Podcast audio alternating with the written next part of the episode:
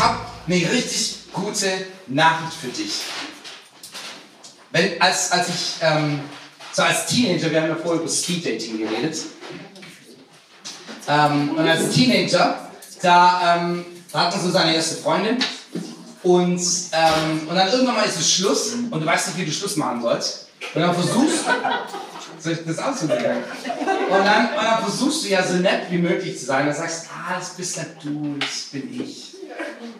Ähm, Gott war nicht so höflich. Gott hat gesagt, hey, du bist das Problem. ja, du bist das Problem. Das ist wirklich so. Ähm, da war ein Problem in der Menschheit und die, dieses Problem konnte die Menschheit nicht aus sich selber, selbst nicht mit Gottes Hilfe lösen. Großes Problem. Ja, wenn es nicht, wenn selbst nicht mit Gottes Hilfe geht. Da war sowas fundamental kaputt, dass wir es nicht mal gesehen haben. Dass wir es nicht mal gemerkt haben. Und ich, ich springe jetzt vor zum Ende der Message und deshalb hat Jesus dich getötet. Ja? Weil mit dieser alten Kreatur nichts mehr anzufangen war. Dieser Apfel war so verrottet, da konnte nichts mehr passieren. Da hat Gott gesagt, damit mache ich ein Ende. Und ich fange was ganz Neues an. Und nicht, weil das Alte nicht funktioniert hat, sondern weil mein Traum schon von Anfang an noch was Herrlicheres war und er hat es bis jetzt einfach nicht sehen können. Die Botschaft vom Kreuz, Paulus sagt, denn Christus hat mich gesandt, das Evangelium zu verkündigen. Und zwar nicht in Redegewandtheit, damit nicht das Kreuz des Christus entkräftet wird. Denn das Wort vom Kreuz ist eine Torheit denen, die verloren gehen. Uns aber, die wir gerettet werden, ist es eine Dynamitkraft, steht da drin. Eine Gotteskraft wird es bei uns übersetzt. Steht Dynamit. Da ist was Explosives da. Diese Gotteskraft, diese Kraft des Kreuzes, diese Message des Kreuzes ist so explosiv, dass die Jünger die ganze Welt, die damals, die damalige Welt, auf den Kopf gestellt haben. Und ich merke, in dieser Message, der, dieses, dieses einfache Evangelium, Gott hat dich lieb, ja, er ist nicht nur für dich gestorben, sondern du bist mit ihm gestorben. Da ist was passiert. Deshalb gibt es Hoffnung für dich. Du bist nicht nur vor dem Kreuz gestanden und hast gesagt, danke Jesus, dass du meine Sünden vergibst, sondern du bist mit Jesus am Kreuz gehangen, damit das Problem der Sünde endlich mal angegangen wird. Das ist die Message. Die Message des Kreuzes, die ist so radikal, dass, dass es alles, alles auf den Kopf stellt. Und manchmal ist es so frech radikal, dass es zu gut ist, um wahr zu sein. Oder wenigstens hört sich so an. Und deshalb denken wir, ah, kann nicht sein. deshalb muss ich vielleicht noch ein paar Sachen, so einfach kann es doch nicht sein. Also, ich bin ja ein erwachsener Mensch. Ja? Also, für mein dreijähriges Kind, so, da könnte ich es verstehen, dass Gott so einfach macht. Aber für uns, wir sind doch reif, wir sind doch gestandene Männer und Frauen, wir müssen doch irgendwas tun. Ja, vor allem wir Schwaben. Ja, und sonst gibt es nichts. Und dieser Gott, ist es, könnte es wirklich tatsächlich so sein, dass er aus absolut selbstloser Liebe alles für dich getan hat und mehr, als du dir jemals erhoffen hast können. Mehr, als du es dir austräumen, ausdenken hast können. Mal das schönste Bild und Gott sagt, nee, nee, nee, nicht gut genug. Was ich für dich habe, ist viel größer. Ja? Bete dein bestes Gebet und sag, oh nein, Gott sagt, in meinem Herzen ist noch viel mehr für dich drin. Mein Verlangen, mit ihm unterwegs zu sein, wird absolut überschattet von seinem Verlangen nach mir. Das ist unglaublich. Das ist unglaublich. Dieser Gott sitzt nicht da und es ist der einzige Gott auf dieser Welt unter den ganzen Göttern, die es gibt, der sagt, du bist mir nicht egal. Ich warte nicht und bin eine Hilfe für dich, falls du irgendwann mal Hilfe brauchst. Und dann gibt es fünf Schritte, sieben, fünf Säulen, sieben Schritte, Meditationen. Also, nein, ich mag dich. Und ich komme zu dir. Und ich will dich. Und ich kämpfe drum. Und ich bin, es gibt keinen Gott, der sein Leben niederlegt. Für dich und für mich. Für Sterbliche. Das ist ja unglaublich. Und hier rede ich nicht von irgendeiner Antike, äh, von einer Weltanschauung, sondern von jetzt dieser Gott, an den so viele irgendwie glauben. Ja, Gott gibt es natürlich irgendwie, aber nicht, an mir ist er nicht interessiert. Ja? Und dieser Gott, der sagt, ich, ich, ich lege alles, ich gebe alles hin und ich stelle alles aufs Spiel, um dich zu gewinnen. Ich bin bereit, dieses Risiko einzugehen, sagt der Papa, auch meinen Sohn loszulassen. Und der Sohn wird endlich Mensch, weil wir es nicht geglaubt haben, dass Gott so gut sein kann. Und wir haben verschiedene Bilder von ihm gehabt. Und der eine schreit, Gott ist so, der andere schreit, Gott ist so. Und endlich kam Jesus. Kolosser steht es zweimal drin, Hebräer steht es drin, dass die Fülle der Gottes leibhaftig in Christus war. Dass er das Ebenbild des unsichtbaren Gottes ist. Dass wir endlich mal sehen konnten, wie Gott ist. Aber noch viel mehr. Philippa 2, da wird beschrieben, wie Jesus bereit ist und es nicht für Raub hält, Gott gleich zu sein. Ja? Es kann nicht anmaßen für ihn, wenn er sagt, ich bin Gott. Sagt aber, wisst ihr was? Ich bin bereit, alles loszulassen. Meine Privilegien bin ich loszulassen. Ich als Gott, unsterblich. Er hat sogar seine Unsterblichkeit losgelassen. Welchem Gott es, es gibt niemand. Das ist radikal, einzigartig. Und er, er erniedrigt sich so sehr. Er, er wurde Fleisch. Er ist nicht nur als Undercover-Agent gekommen. Ja, dieser Super-Jesus, der hat so getan, als ob er Mensch wäre. Aber in echt innen drin war er immer noch allmächtig. Jesus sagt sogar von sich selber, ich kann nichts tun aus mir selber raus. Ich kann nichts. Ich habe mich sogar meiner Macht entblößt. Ich bin ganz geworden wie ihr.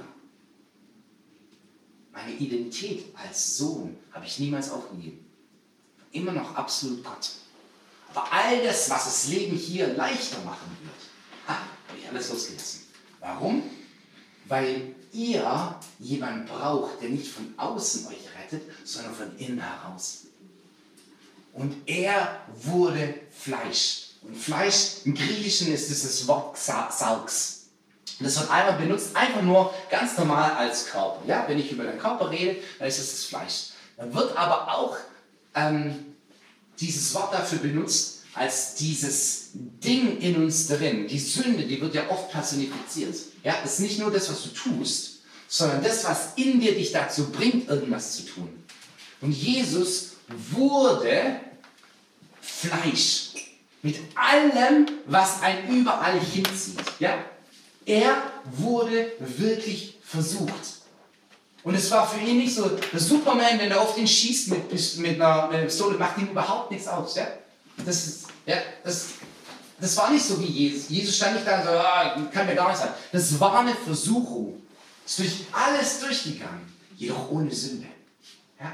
Weil da was Tiefes in ihm war, wo er wusste, ich gehöre meinem Papa. Und im Fleisch, in diesem zerbrechlichen, in diesem Ding, das seit tausenden von Jahren von Sünde zerfressen war, wo es nur noch einen Weg für die Menschheit gab, und zwar nämlich Sklave der Sünde zu sein. Ja, du kannst vielleicht wollen, aber du wirst niemals hinbringen. Römer 7. Puh. Du willst nach rechts, gehst nach links. Du solltest nach links, gehst nach rechts. Ja? Und Jesus in diesem Fleisch steht und, und er besiegt die Sünde im Fleisch. Er bescheißt nicht. Er, er kommt nicht als Gott und macht es von außen, sondern von innen. Warum? Weil wenn er es nur von außen gemacht hätte, dann hätte er vielleicht die Sünde besiegt, dich aber niemals erreicht und errettet. Und ihm ging es niemals um die Sünde, ihm ging es immer um dich, immer um mich. Und der einzige Weg war, ganz eins zu werden. Nicht nur so wie ich, sondern als ich.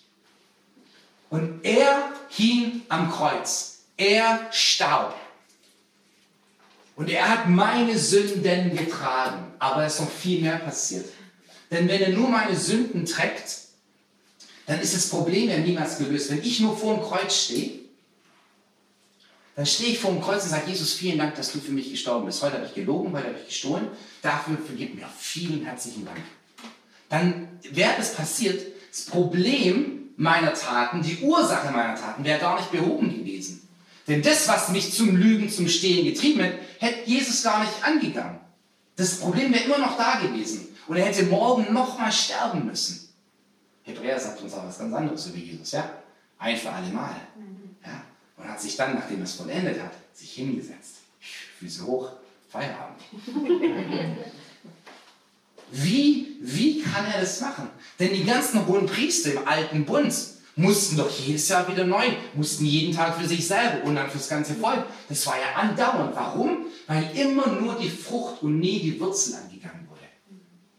Und Jesus sagt ein für alle Mal jetzt. Er sagt, wenn der Menschensohn erhöht wird, wird er alle zu sich, alle zu sich ziehen. Ja. Hier ist was passiert. Da ist auf übernatürliche Art und Weise bist du mit Jesus. Und nicht, weil du es wolltest, sondern weil er sich als Mensch mit der Menschheit identifiziert hat. Und sagt, da wo ich hingehe, da nehme ich euch alle mit. Ich bin gekommen, nicht nur um einer von euch zu sein, sondern um als euch endlich da zu stehen, wo es bis jetzt noch nicht möglich war zu stehen. Und ich gehe ans Kreuz und nehme die ganze Menschheit mit. Und diese Sünde, dieses Problem, dieses Ding, das dich dazu gebracht hat, immer wieder zu lügen, zu stehlen, was auch immer zu machen, Selbstsucht, das gehen wir heute einfach alle mal an. Und am Kreuz hat er der Sünde ein Ende gemacht. Ja. Und deshalb musstest du sterben. Denn das Problem war nicht deine Taten, deine Gedanken oder deine Gefühle. Das Problem war, dass du mit was infiziert warst, das nicht mehr von dir trennbar war. Du warst Sünder. Hast nicht nur gesündigt, sondern Sünder. Jesus sagt deshalb im 2. Korinther 5, ähm, 21, sagt er, der von keiner Sünde wusste, wurde für uns zur Sünde. Ja? Er hat nicht nur die Sünden getragen. Er hat nicht, wir denken immer noch, dass Jesus am Kreuz so einen Mantel angezogen hat, den Sündenmantel. Ja? So auf sich genommen, damit du nachher so einen Gerechtigkeitsmantel anziehen kannst. Das Problem damit ist, von außen sieht es wunderbar aus, innen drin hat sich bei Jesus nichts verändert, bei dir aber auch nicht. Und damit dein Wesen sich verändert, damit du kein Mantel der Gerechtigkeit brauchst, sondern Gerechtigkeit wirst, hat Jesus Sünde werden müssen. Er, der von keiner Sünde wusste, wurde zur Sünde gemacht, hat nicht nur Sünde getragen, er wurde zu dem Krebs der Sünde. Versteht es? Er wurde verflucht. Er wurde zum Fluch. An diesem Kreuz hing unser Christus verflucht. Völlig eins gemacht mit dem Problem der Menschheit und sagt, heute nehme ich diesen Fluch ins Grab. Oh. Der ist so gut, so herrlich. Und auf einmal kommt er nicht von außen, und löst das Problem von außen. Und wir haben immer noch die Sünde an der Backe, sondern er zieht mich mit ins Grab. Und das, was sündig war, ist mit ihm gestorben. Das, was sündig war, ist mit ihm begraben worden. Alles, was mit Christus passiert ist, ist mit dir passiert. Wie? I don't know. Ich sage euch nur, was die Wahrheit ist. Ich kann es euch wirklich nicht erklären. Das habe ich vorher gemeint, wie Paulus sagt, hey, übrigens, das Geheimnis ist jetzt geoffenbart. Wir wissen jetzt, dass es Christus ist in dir. Immer noch ein Geheimnis. Ja? Geht mir genauso. Ich habe das Ding noch studiert und ich weiß es immer noch nicht, wie es funktioniert. Aber was im Geist springt da an und sagt, das ist die Wahrheit, ich spüre es. Ja? Da reagiere ich drauf. Mein Geist sagt, so wie Johannes der Täufer im Leib seiner Mama schon wusste, oh, da ist was, da, hier, das ist die Wahrheit, hier ist Jesus, als, er, dem, als Maria und Elisabeth sich begegnet sind. So dürfen wir mit unserem Geist auch unterwegs sein. Und wenn da Wahrheit ist, die unser Denken übersteigt, und es gibt so viel Wahrheit, die unser Denken übersteigt, der Friede Gottes, der unser Denken übersteigt, es ist, wenn er der Friedefürst ist, dann ist es ja absolut Schwachsinn, wenn ich den Anspruch habe, dass ich alles erst verstehen muss, bevor es bei mir irgendwo sortiert werden darf. Er ist so viel größer. Die Sünde, das ist keine Tat, das sind die Sünden.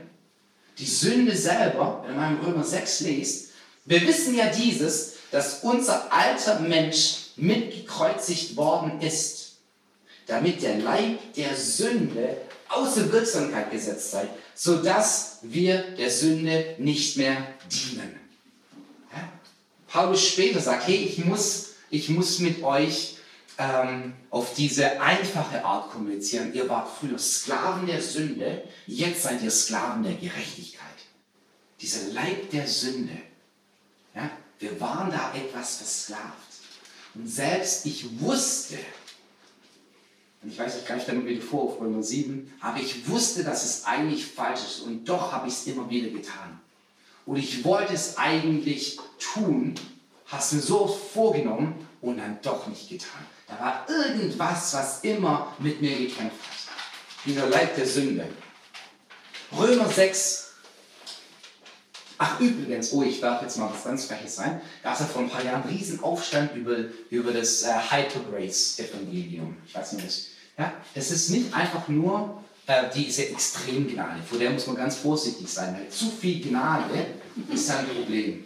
Ja, zu viel Freiheit ist ein Problem und zu viel Güte Gottes ist auch ein Problem. Also man braucht immer so ein bisschen Zuckerbrot und Peitsche. Wir können einfach nicht nur, also Gott kann nicht so gut sein. Denn Sonst würdet ihr ja alle losgehen und sündigen. Ja? Wenn auf einmal mal alles machen dürfte, wenn einem alles vergeben ist, wenn das, dann, und dieses Argument, das ist schon 2000 Jahre alt.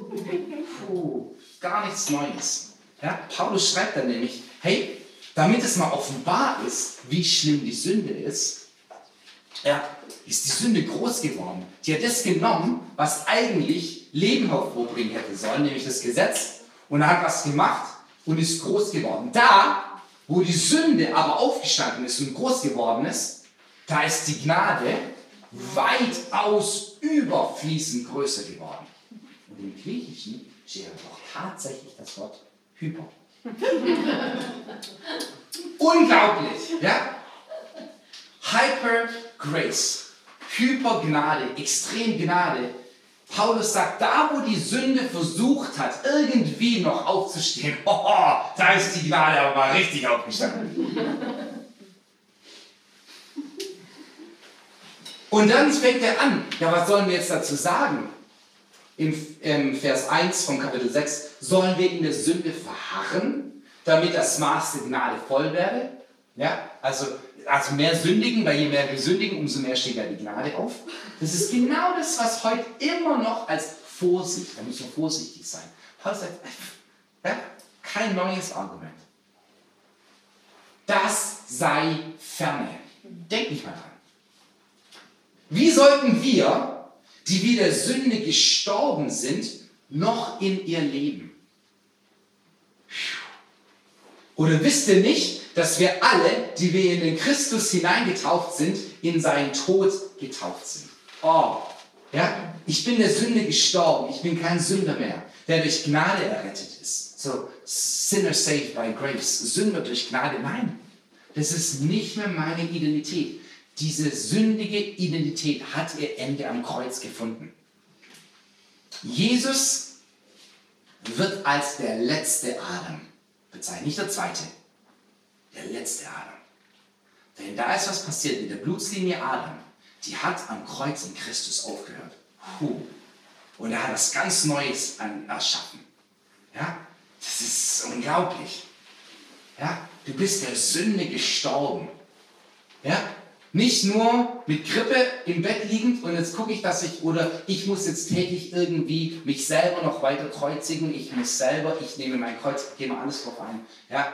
Luther hat so gesagt, hey, wir müssen einen alten Menschen säufen. Ja? Der kann ganz gut schwimmen. Äh, jeden Tag müssen wir ihn wieder säufen. Jeden Tag müssen wir den alten Menschen wieder kreuzigen, das Fleisch kreuzigen. Paulus, wenn er reißende Sachen völlig aus dem Kontext aus sagt, ich sterbe täglich, so also gut, dann müssen wir es dann doch irgendwie machen. Als ob dieser einmalige und endgültige Tod Jesu am Kreuz nicht genug gewesen wäre. Als ob Jesus sagt, oh, also ich habe zwei Drittel der Reise geschafft, aber mehr schaffe ich leider nicht. Sorry, den Rest Timo musst du machen. Ja. Mein Gott ist nicht inkompetent. Wenn es vollbracht hat, dann hat es wirklich vollbracht. Ja? Ist die Sünde vom Blut bedeckt oder ist die Sünde zerstört? Riesenunterschied. Bin ich immer noch unten drunter ein Sünder, ein Ungerechter und, und deck mich mit dem Mantel der Gerechtigkeit zu und wehe, der fliegt mal weg. Von, von dem haben wir aber alle Angst. Wenn das noch dein Gottesbild ist, dann, dann musst du dich immer hinter Jesus verstecken, um überhaupt in der Gegenwart des Vaters bestehen zu können. Puh. Denn, denn er und du, ihr wisst beide, dass du eigentlich da nicht sein darfst. Und irgendwie schafft Jesus dich trotzdem reinzumogeln in die Gegenwart Gottes. Aber wehe, du trittst aus dem Schatten Jesu heraus und der Vater sieht dich, wie du wirklich bist. Ja? Das ist nicht der Fall. Nicht der Fall. Du bist absolut gestorben. Und was neu auferstanden ist, ist so herrlich. Ich gehe sogar so weit und jetzt prädisiere ich im Haufen euch auf den Schnips. Und bis morgen müsst ihr das aushalten. Du bist wesensgleich mit Gott gemacht. DNA-Test. Gibt es keinen Unterschied. Und das hast du nicht machen können. Das hast du nicht durch dein Glaube machen können, das hast du nicht durch ein Gebet machen können, das hast du nicht durch irgendwie dich verbessern oder weniger sündigen machen können. Das hat nur er machen können. Petrus schreibt uns, dass wir aus unvergänglichem Samen wiedergeboren. Gnade deckt nicht die Sünde zu, ja, und Gott tut so, als ob es die Sünde nicht mehr gibt. Das sich selber sterben passiert auch gar nicht mehr sondern es ist ein für alle Mal am Kreuz passiert. Lass uns mal weiterlesen im Vers 4. Wir sind immer noch Kapitel 6. Wir sind also mit ihm begraben worden durch die Taufe in den Tod, damit, gleich wie Christus durch die Herrlichkeit des Vaters aus den Toten auferweckt worden ist, so auch wir in einem neuen Leben wandeln. Der alte Mensch ist tot, die zweifelnde, die ängstliche Natur, die ist gestorben. Da ist sogar Krankheit, da kommen Fragen auf, ja, und Dunkelheit sind mit ihm gestorben. Und die neue Schöpfung ist eine Schöpfung, die hoffnungsvoll ist. Alte Testament prophezeit sogar, kehrt zurück, ihr, die ihr auf Hoffnung gefangen seid. Oh, ich stelle mir das bildlich vor. Im Englischen heißt es You Prisoners of Hope, ihr Gefangenen der Hoffnung. Ja, das mag ich so sehr, wenn ich mir sogar hintergeht. Ja? Jesus hat dich auferweckt und als du aufgewacht bist, bist du in einem Gefängnis der Hoffnung aufgewacht und er hat den Schlüssel weggeschmissen. Du bist in, in der Hoffnung gefangen. So was Herrliches. Ja, das, das ist viel größer als ich, weil ich habe Tage da, huh, da brauche ich mehr Hoffnung. Aber dieser Jesus, der steht nicht morgen früh auf und denkt sich, oh. Ja, und hier gibt es gerade ganz große Konflikte auf unserer Welt. Ja, 2023, ja der großen Konflikte, ja der globalen Konflikte. Und kein einziges Mal verliert Jesus den Schlaf. Vers 5, wenn wir mit ihm eins gemacht sind und ihm gleich geworden sind in seinem Tod, so werden wir ihm auch in der Auferstehung gleich sein. Jetzt Vers 6. Wir wissen ja dieses, dass unser alter Mensch mitgekreuzigt worden ist. Ja? Und als Jesus, hieß es ja so wunderbar, du bist mit Jesus am Kreuz gehangen. Und dieser Jesus, der sagt, es sind halt sieben Sätze, die er ähm, am Kreuz sagt. Und, und dieser wunderbare Satz, Vater, in deine Hände gebe ich meinen Geist, ist dieses absolute Vertrauen. Hier gerade, als Mensch Jesus, der zum Fluch wurde, können wir dann den Psalm 22 auch nochmal durchgehen. Ähm, wo er am Anfang, den, den Vers 22, äh, Psalm 22 am Anfang, die, die ersten zwei, ähm, oder den ersten Satz, geschrien hat am Kreuz, mein Gott, mein Gott, warum hast du mich verlassen? Ja? Und selbst in dieser Dunkelheit, wo er nicht weiß, ob sein Vater noch da ist. Der Vater war immer da am Kreuz. Der Vater war immer da. 2. Korinther 5, Vers 19. Schreibt Paulus, dass Gott in Christus die Welt, Gott war in Christus und hat den Kosmos mit sich versöhnt. Gott war nicht irgendwo weit weg, hat zugeschaut und sich vielleicht sogar noch abgewandt, sondern war, er, war, er war in Christus da. Aber Jesus wurde voll zum Fluch, konnte den Vater gerade nicht mehr sehen, weil er unsere Ver Zerbrochenheit angenommen hat. Und in unserem Schmerz, da können wir Gott oft nicht mehr spüren und sehen. Und wir rufen dieses Gebet, mein Gott, mein Gott, warum hast du mich verlassen? Und damit Jesus in meiner Dunkelheit auch da mein hoher Priester sein kann, musste er genau da drin sein. Und selbst in dieser, ich spüre dich nicht mehr, ich sehe dich nicht mehr. Alles, was ich gerade spüre, ist Schmerz, Scham, Schuld, Wut, was auch immer. Vater, in deine Hände gehe ich meinen Geist. Es ist immer noch, diese, diese Verbindung ist nie abgebrochen. Diese Einheit zwischen ihm und dem Papa, der Vater und ich, wir sind eins. Ja, das wird sich niemals ändern. Und ich nehme euch in diese Einheit mit rein. Dass ihr selbst, wenn ihr hier durch Dunkelheit durchgeht, immer in dieser Einheit bleibt dass ihr nie ein einziges Mal ohne Gott sein müsst. Und dann sagt er, und du hingst da am Kreuz. Und du konntest auf einmal jetzt auch sagen, ach Vater, in deine Hand gebe ich meinen Geist, ich vertraue dir. Da, wo ich aus dem Fleisch dir nicht vertrauen kann. Ja? Weil Jesus dir vertraut hat. Und dann sagt Jesus, es ist vollbracht. Ja? Dieses Ding, das sich immer gegen Gott aufgebäumt hat, ein für alle Mal. Es ist vollbracht. Nie wieder wird dieses Ding sich gegen Gott erheben. Die Sünde ist mit ihm gestorben. Ja?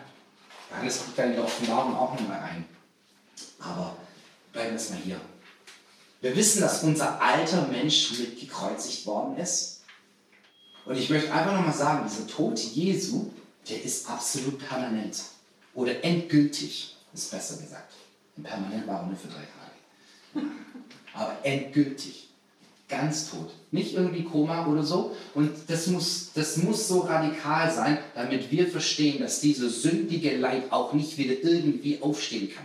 Nicht morgen wieder. Und wir haben diese komische Zombie-Theologie, dass unser alter Körper doch noch irgendwie aufsteht. Das Fleisch steht immer wieder auf, der alte Mensch steht immer wieder auf. Den müssen wir halt mehr und mehr kreuzigen. Und wir sind auf dem Weg, und jetzt haben wir dieses komische Verständnis von Heiligung.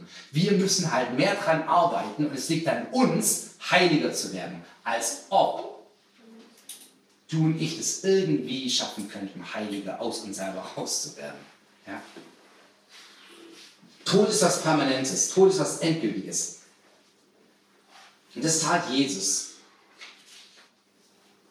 Ich möchte einfach nur mal lesen, Vers 5. Denn wir, denn wenn wir mit ihm eins gemacht sind, mit ihm gleich geworden sind in seinem Tod, so werden wir mit ihm auch in der Auferstehung gleich sein. Wir wissen ja dieses, dass unser alter Mensch mitgekreuzigt worden ist damit der Leib der Sünde außer Wirksamkeit gesetzt sei, sodass wir der Sünde nicht mehr dienen. Denn wer gestorben ist, der ist frei von Sünde. Wer gestorben ist, ist freigesprochen von Sünde.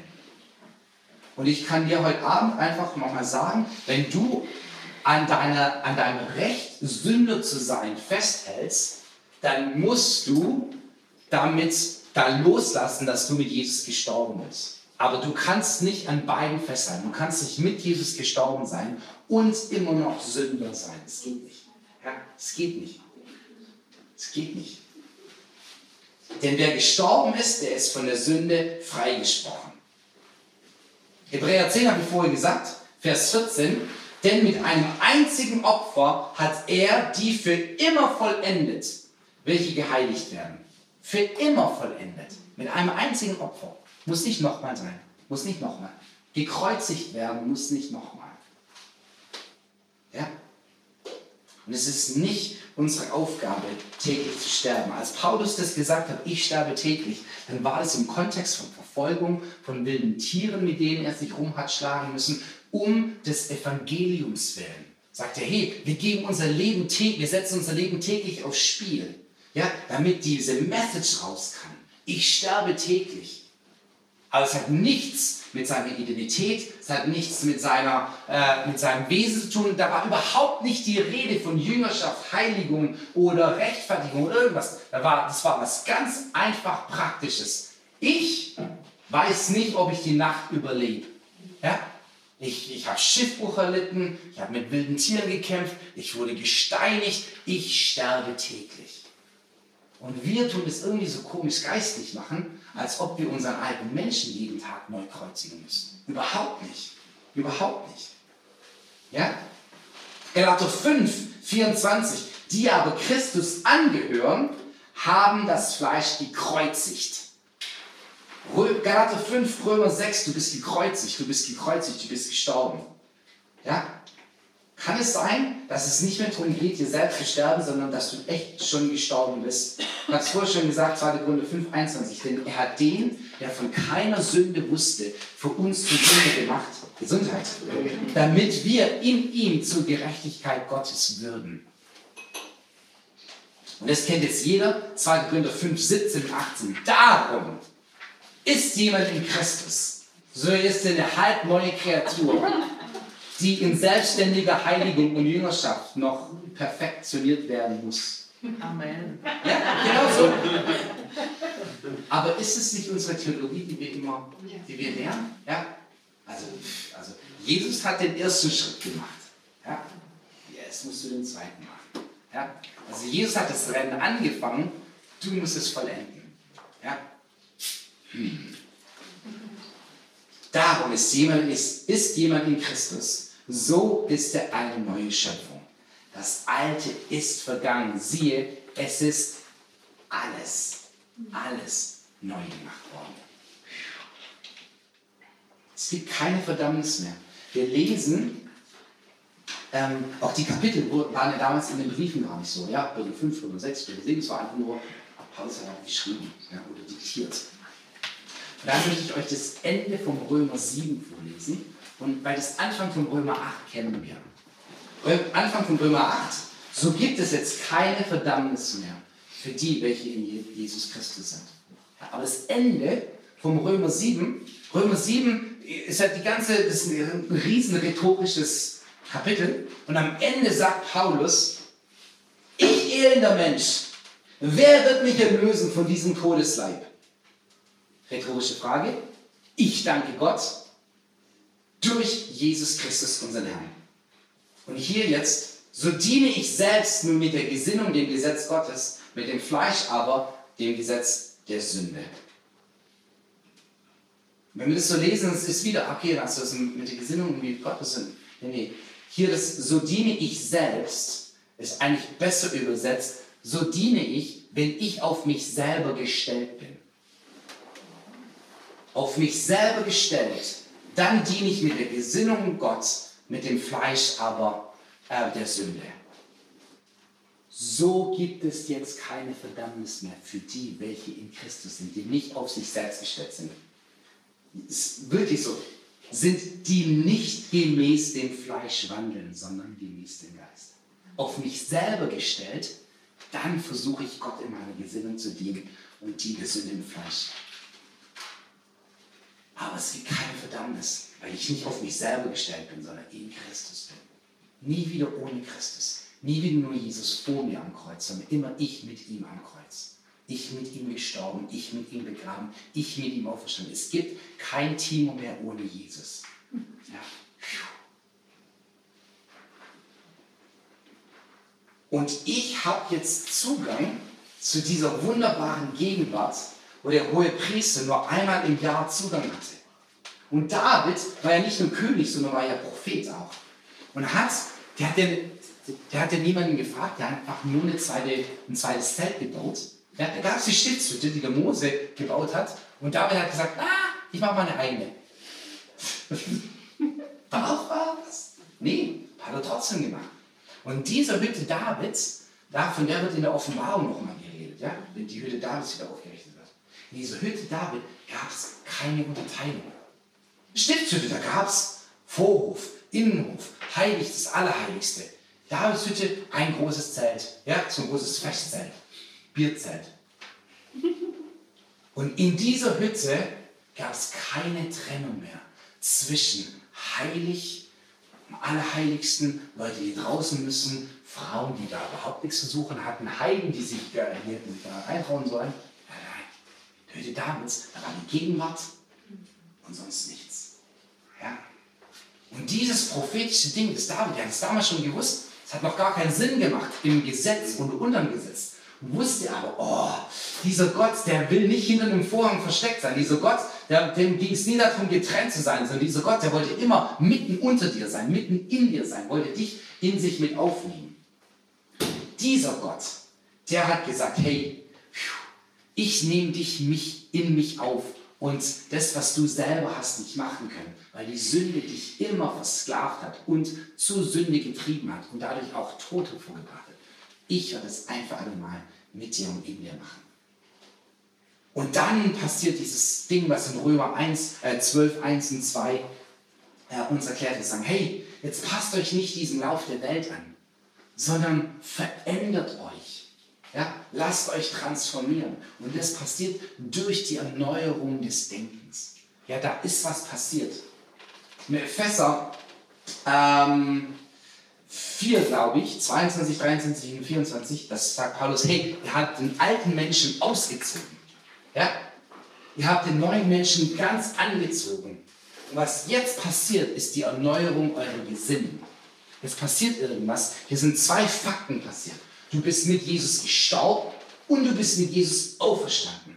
Und die zwei Sachen, da kannst du gar nichts machen. Was du aber jetzt mit Jesus im Prozess machen kannst, ist merken, oh, hier passiert was mit mir. Was darf sich hier in meinem Denken verändern? Und ich glaube, darum geht es hier am Wochenende.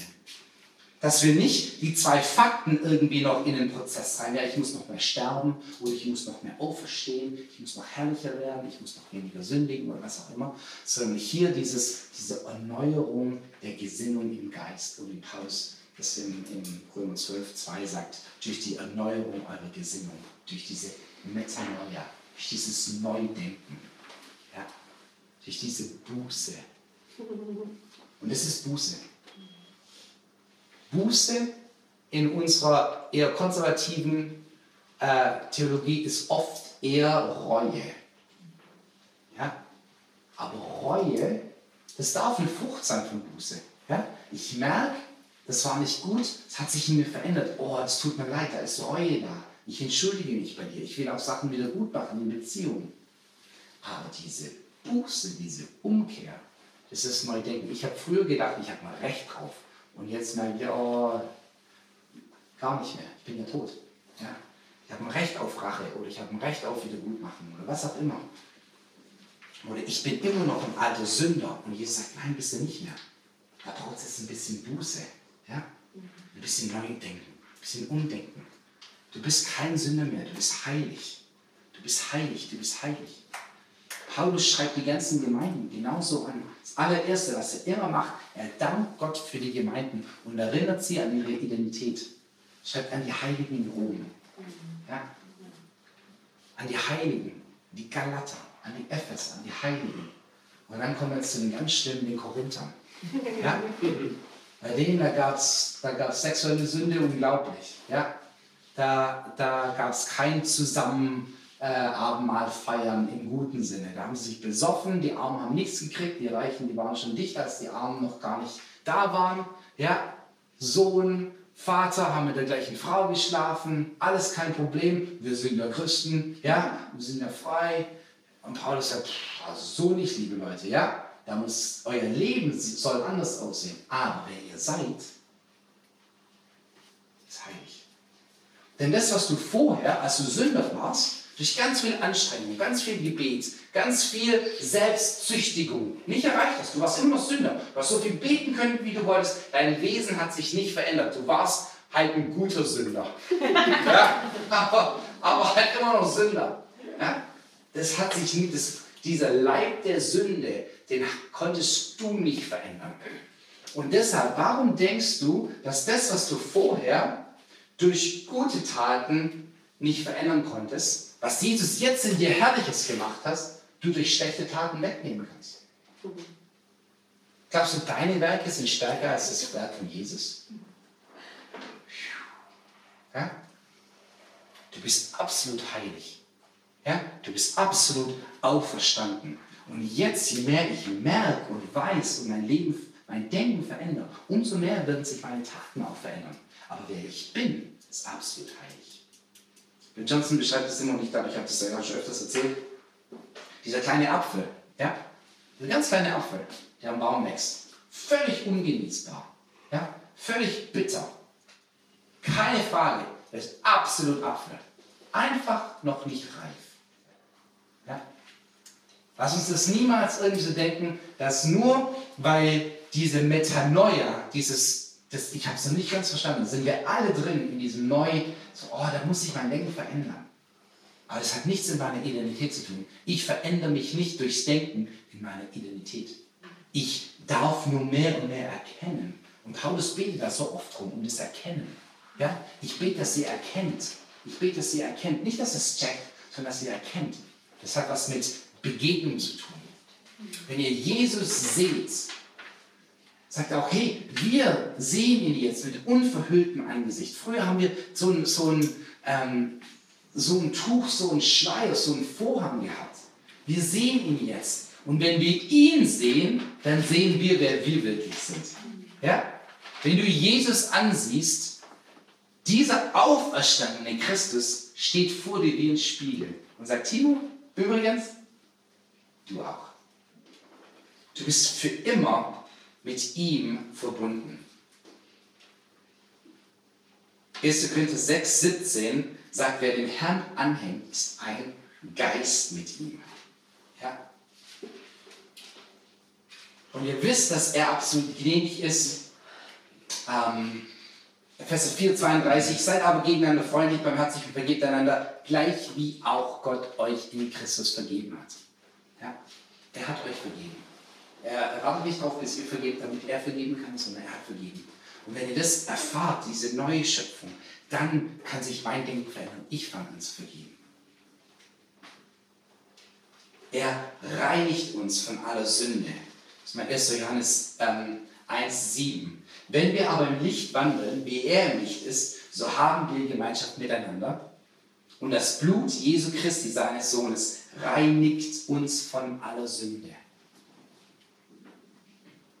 Das ähm, für, die, für die Nerds unter euch, das steht da im indikativen Präsens, ein Gegenwart im Griechischen.